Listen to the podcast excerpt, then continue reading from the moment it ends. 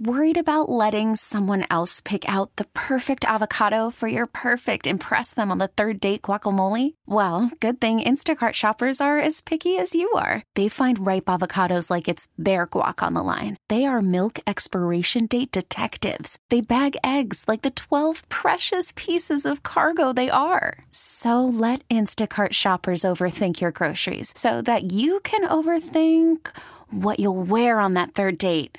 Download the Instacart app to get free delivery on your first three orders while supplies last. Minimum ten dollars per order. Additional terms apply. Presented by T-Mobile, the official wireless partner of Odyssey Sports. With an awesome network and great savings, there's never been a better time to join T-Mobile. Visit your neighborhood store to make the switch today. Welcome back, folks. We have been very fortunate over the past year to visit with a number of folks during our NOLA Coalition uh, segment of the show, which is at eleven on Tuesdays, and we are committed to continue to do so. Why? Because these are difference makers. These are people in the trenches, turning the wrenches, making a difference each and every day.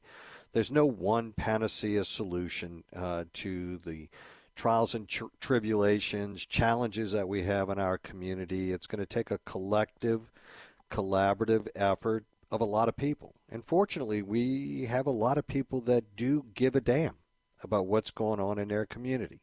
And today's no different. We're joined by Michael Willis, C E O and founder of Hope, Help Other People Endure. Michael, welcome to the show. Hey, how you doing, Norm?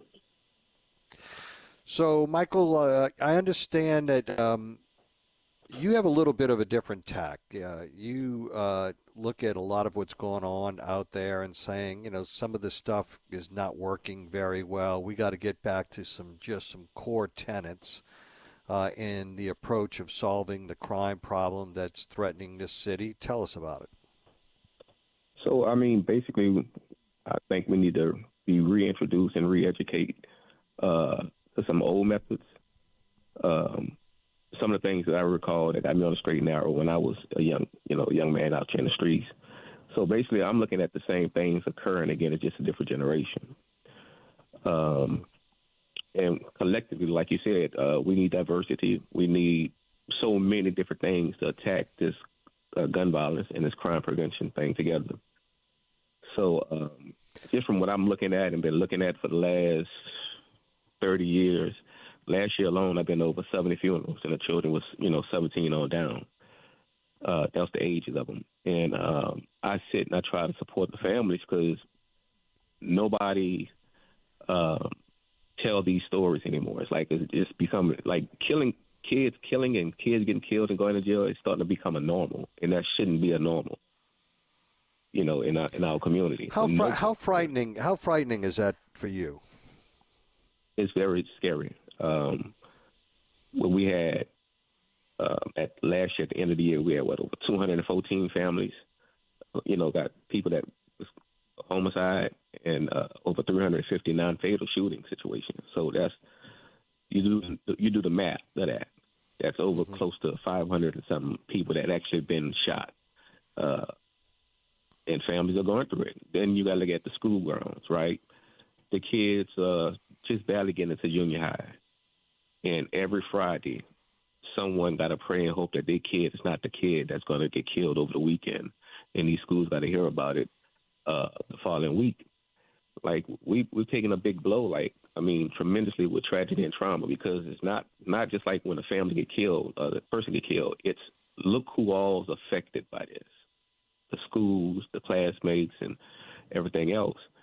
And until we find some sense of urgency or figuring out what we're going to really do together as a people, because we can't police our way out of this, period. Mm-hmm. The community have to step up as well and also be willing to be held accountable.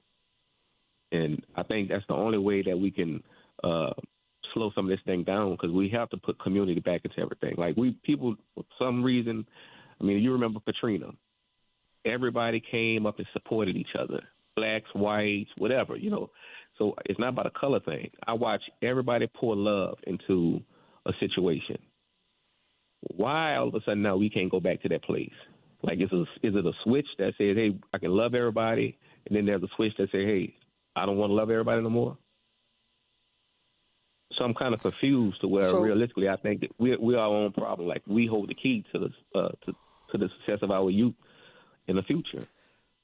So I want to talk about this accountability in a second, but I, I did want to ask you this. When you, you you talk about how, you know, we hope and we pray that our kids are not one of the of the kids that are going to be murdered or killed or, or seriously injured over the weekend so that they can go back to school on Monday. You've actually visited with these families and these kids. What do these kids tell you, um, you know, about how they feel about uh, not having the safety and security of their school on a Saturday or Sunday? Well, um, we got away from truancy. We got away from a lot of programs that did work for whatever reason. You know, it may be an administrative change. The kids are crying for help. You know, I don't know if everybody remember last year uh, at the end of the school year, all of those kids was crying in Jefferson Parish saying, please don't shut our schools, them southern schools down. We're going to have to go to schools with these other kids, and we're going to have a problem. That was the children crying for help. You understand what I'm saying? Like, that's just have nothing to do with the parents. This is what kids are saying. This is what's going to happen. And they still shut the schools down. And New Orleans are not a gang city. It's a territory city. You know, we have wards, third ward, fourth ward, fifth ward, seventeenth, fifteenth, you know, stuff like that. And even in my day when I was young, we had these same problems. We had similar problems. You know, I, I know people that got killed because somebody bumped them. I know somebody that got killed because somebody stepped on their shoe in a packed club. You know, so when we say that the kids are doing the stupidest thing, no, it's, it's always been kids doing what kids do. It's just that did we give up on the kids? You know, like, listen, I dropped the ball, all right, in a major way, period. So, you know, I can only right my wrongs, you know, and hold myself accountable. So, you know, like when I'm sitting with the families, I really, like I was drum major in high school, right? So mm-hmm. when, because I was drum major in high school, I really know majority of the families that's being affected right now. So when I get the phone call from Davis Funeral Home or anybody to come speak on behalf of the kids, I know the kids, you know, and twenty-two of the kids uh, that played football with Berman Park at Berman Gym uh, is dead. Like, they just came through our program, and we don't have a thirteen, fourteen-year-old program anymore. So a lot of programs have changed for whatever reason, and, you know, again, I'm not trying to point fingers at anybody. We just got to figure out how do we get back to a place of peace and heal and take today, whatever we figure out what we can do today, find a solution, and, and look towards a better future. But if we don't do anything, you know, we're in trouble. Remember, we got, we're in Mardi Gras right now. You, So that's scary, let me right? ask you this, because this comes up all the time. Um, we had a record number of juveniles, I think, that were murdered last year. Uh, very disconcerting. Um, but I don't, I, I don't know. I don't get the sense that there's a hue and cry in the streets about these kids getting shot and these kids getting killed and these kids getting arrested uh, for for shooting folks. Um, You know, they arrested a kid the other day uh, who uh, participated in the homicide of the bagel shop owner who was visiting the city of New Orleans. He's sixteen years old. Someone told me he was actually thirteen. I don't know. I'm trying to find out. Once again, when you deal with juvenile records, it's it's like trying to solve the Middle East uh, peace yeah. uh, problem that they have there. But, but you know, I just don't. I, I don't know. I mean, I, I'm, I'm not in these neighborhoods, but I just don't see, even when I was sheriff, when I was, I just don't see uh, folks really raising the rhetoric around this and trying to get, as you pointed out, because I agree with you a thousand percent, the community can solve this faster than law enforcement. The community can solve this faster than social services. The community has more power than all of those government agencies put together. If they empower Correct. themselves, take it, move it in in, in a direction. Um, Correct. You know, uh, the village, the village raised me, and I'm sure the village raised you. Um, yes, sir. You know, and the power of the village is huge. But I just don't, I don't see the village. Correct. Uh, I just. I don't see the village. I don't see the churches. I don't see the pastors. I don't see a lot of folks stepping up and, and calling folks out. And I know that you've talked about, you know, accountability, and you mentioned curfews, and you mentioned truancy programs. There seems to be a reluctance to really get involved in that. I don't. I don't know. I don't understand it. I've been advocating for tru- a truancy, proactive truancy thing uh, program here in the city of New Orleans for six to eight months now. Nobody wants to talk about it. It's like, yeah. That's a problem.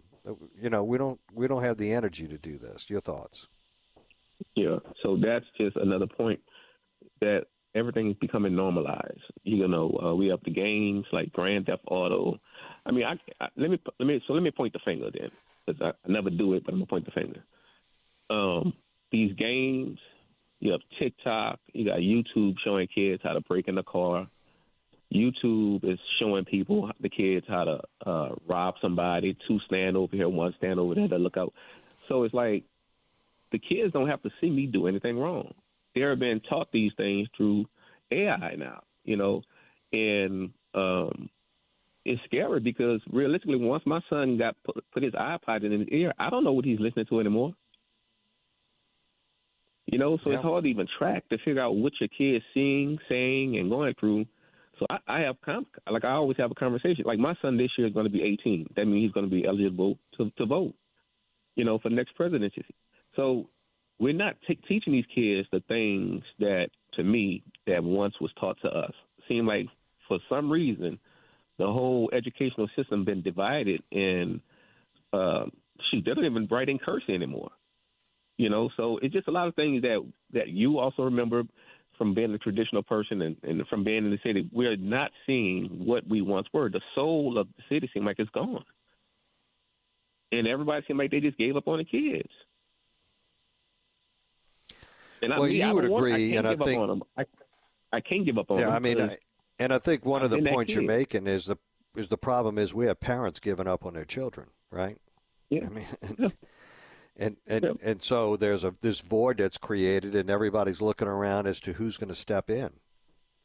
Well, remember at one point they they passed a law, right? So the law was they took parenting away, told the kids, you know, if you're not happy with your situation at home, blah blah blah blah blah. Call the police, and this happened for maybe ten years, right? So then when your child, ten years later, then talk stupid to the parents, ran over the house, they feel like they, you know, nobody can tell them nothing to touch them. The kids, now just imagine when you say, now, Michael, I want you to go ahead now be a parent again. How? My kid became a monster with a law y'all created. They gave them, yeah. you know, a lot of room. I remember the days my, they used to say this, you give them an inch, they'll take a mile. Now I understand what they said, what they mean by it. And we started seeing parents getting fought. Like, we started seeing mothers, the daughters swinging on their daughters at school, and, and the mom was taping it and saying, wait till the police get here. They're going to do it. When, like, that in my day, that has never been heard of, where a child can beat up their mama at school or anywhere and is protected. So, Michael, because we have just a few minutes, we, we have just a few minutes left, and I, I want to get to this point. I mean, where where do we go from here? I mean, your organization, I, and I'm just kind of curious, how do people receive your message when you talk about this? Well, I mean, this is what I do, so the platform I have. In my mind, I be thinking when I'm showing so many families the tragedy, the trauma, that we can all come together and say we can avoid, how can we prevent another death from majority of these kids? Because if you look at majority of the kids, if you look at the picture on social media, if they got four guys on there, the first guy go get killed three months ago, then the next kid get killed a month or two later. So it's all related, right? So it's like, how do we not even pick the kids up that we seeing with guns in their hands when they're twelve, thirteen? We already know you can't have a gun at twelve, thirteen, fourteen. And then half of the aunties, uncles, just like myself, when I'm seeing something going on wrong, I'm supposed to be able to talk, pull that young kid to the side and say, listen, I was once you. I made those same mistakes. You know, like, so we don't have anybody stepping up anymore, being the mentors that they that we once had out here, you know, so we're in trouble. I mean, well, I'm sure you've heard. I'm sure you've heard this, though. I'm sure you've heard this because I've had parents and I've had uh, communities leaders tell me they fear these kids. They're afraid to really confront them because they're afraid they'll get killed. Yeah, and well, and that's not. And that and I've talked to those uh, community leaders, parents, and others, And it's a real fear. It's Correct. Not contrived. It's not made up. It's real. I'm sure you're seeing that as well. Yeah. Again, because for ten years, you couldn't be a parent. Yeah. So that child that you no, were raised right. to be a, the child that you raised to be a certain way, now thinks she and he's a man and a woman of the house. They didn't talk mm-hmm. stupid to you now yeah. and everything, so you can't put your hand on them, right? So, and I mean, like you said, again, the, the village got to go back to being that. We got to put community back into everything. Like you said, you don't see none of the pastors. So what I did in the past, I partnered with quite a few people to see if this is what they really want to do.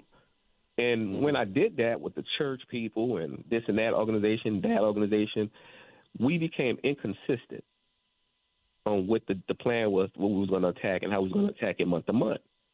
And that tells me, Michael, when I go back to that church, if that church didn't do the fifth Sunday of the, the month and did something in the community, that let me know that the church really didn't want to do it in the first place. Because I shouldn't have to sit there and tell a pastor how to run his church. And sometimes we have to go through some old methods, some other methods. I remember, at one point, every church wanted what? A bigger pool pit to baptize people. Yep. Now we have mega church, but we don't see nobody talking about baptism. No, you're right. You know, so, you know it's interesting. It's interesting, Michael, and we got to get to we got to we got uh, yeah. we've run out of time. I, I, I'm, I'm racking my brain trying to remember the book, but it was basically letters from Union and Confederate generals to their sons, uh, outlining the what they had to do in life, the things that, that were expected of them, and everything else, pretty elementary. All of those principles still hold true today. And I'll never forget, and I forgot what general wrote it, and it said, son, if any of your friends ever ask you to deviate for a straight, from a straight line, they're not your friend. And it's just little right. tidbits like that that still hold true today. As complex as we think society is, it's not all that complex anymore. And it sounds to me, or it's, or it's not that complex still, and it sounds to me a lot of what you're talking about falls right in line with that. Best of luck to you, Michael Willis. Yeah. Thank you for joining us, C E O and founder of Hope, Help Other People Endure. We'll be right back, folks. Stay with us. Thank you. Okay, picture this. It's Friday afternoon when a thought hits you. I can waste another weekend doing the same old whatever, or I can conquer it. I can hop into my all-new Hyundai Santa Fe and hit the road. Any road. The steeper, the better. Because my all-new Santa Fe is available with H-Track all-wheel drive, so I can hit the trail without a worry in the world. Heck, with three rows and best-in-class rear cargo space, I can pack the whole family in with all our gear. We've got available dual wireless charging for our phones, so we'll never lose touch with civilization, and we won't lose touch with the primordial power of Mother Earth. So which is it? Waste the weekend, or do something a little more epic and conquer it in the all-new Hyundai Santa Fe. Visit Hyundai U S A dot com or call five six two, three one four, four six zero three for more details. Hyundai, there's joy in every journey. This episode is brought to you by Progressive Insurance. Whether you love true crime or comedy, celebrity interviews or news, you call the shots on what's in your podcast queue. And guess what? Now you can call them on your auto insurance too, with the Name Your Price tool from Progressive. It works just the way it sounds. You tell Progressive how much you want to pay for car insurance, and they'll show you coverage options that fit your budget. Get your quote today at Progressive dot com to join the over twenty-eight million drivers who trust Progressive. Progressive Casualty Insurance Company and Affiliates. Price and coverage match limited by state law. T-Mobile has invested billions to light up America's largest five G network, from big cities to small towns, including right here in yours. And great coverage is just the beginning. Right now, families and small businesses can save up to twenty percent versus A T and T and Verizon when they switch. Visit your local T-Mobile store today.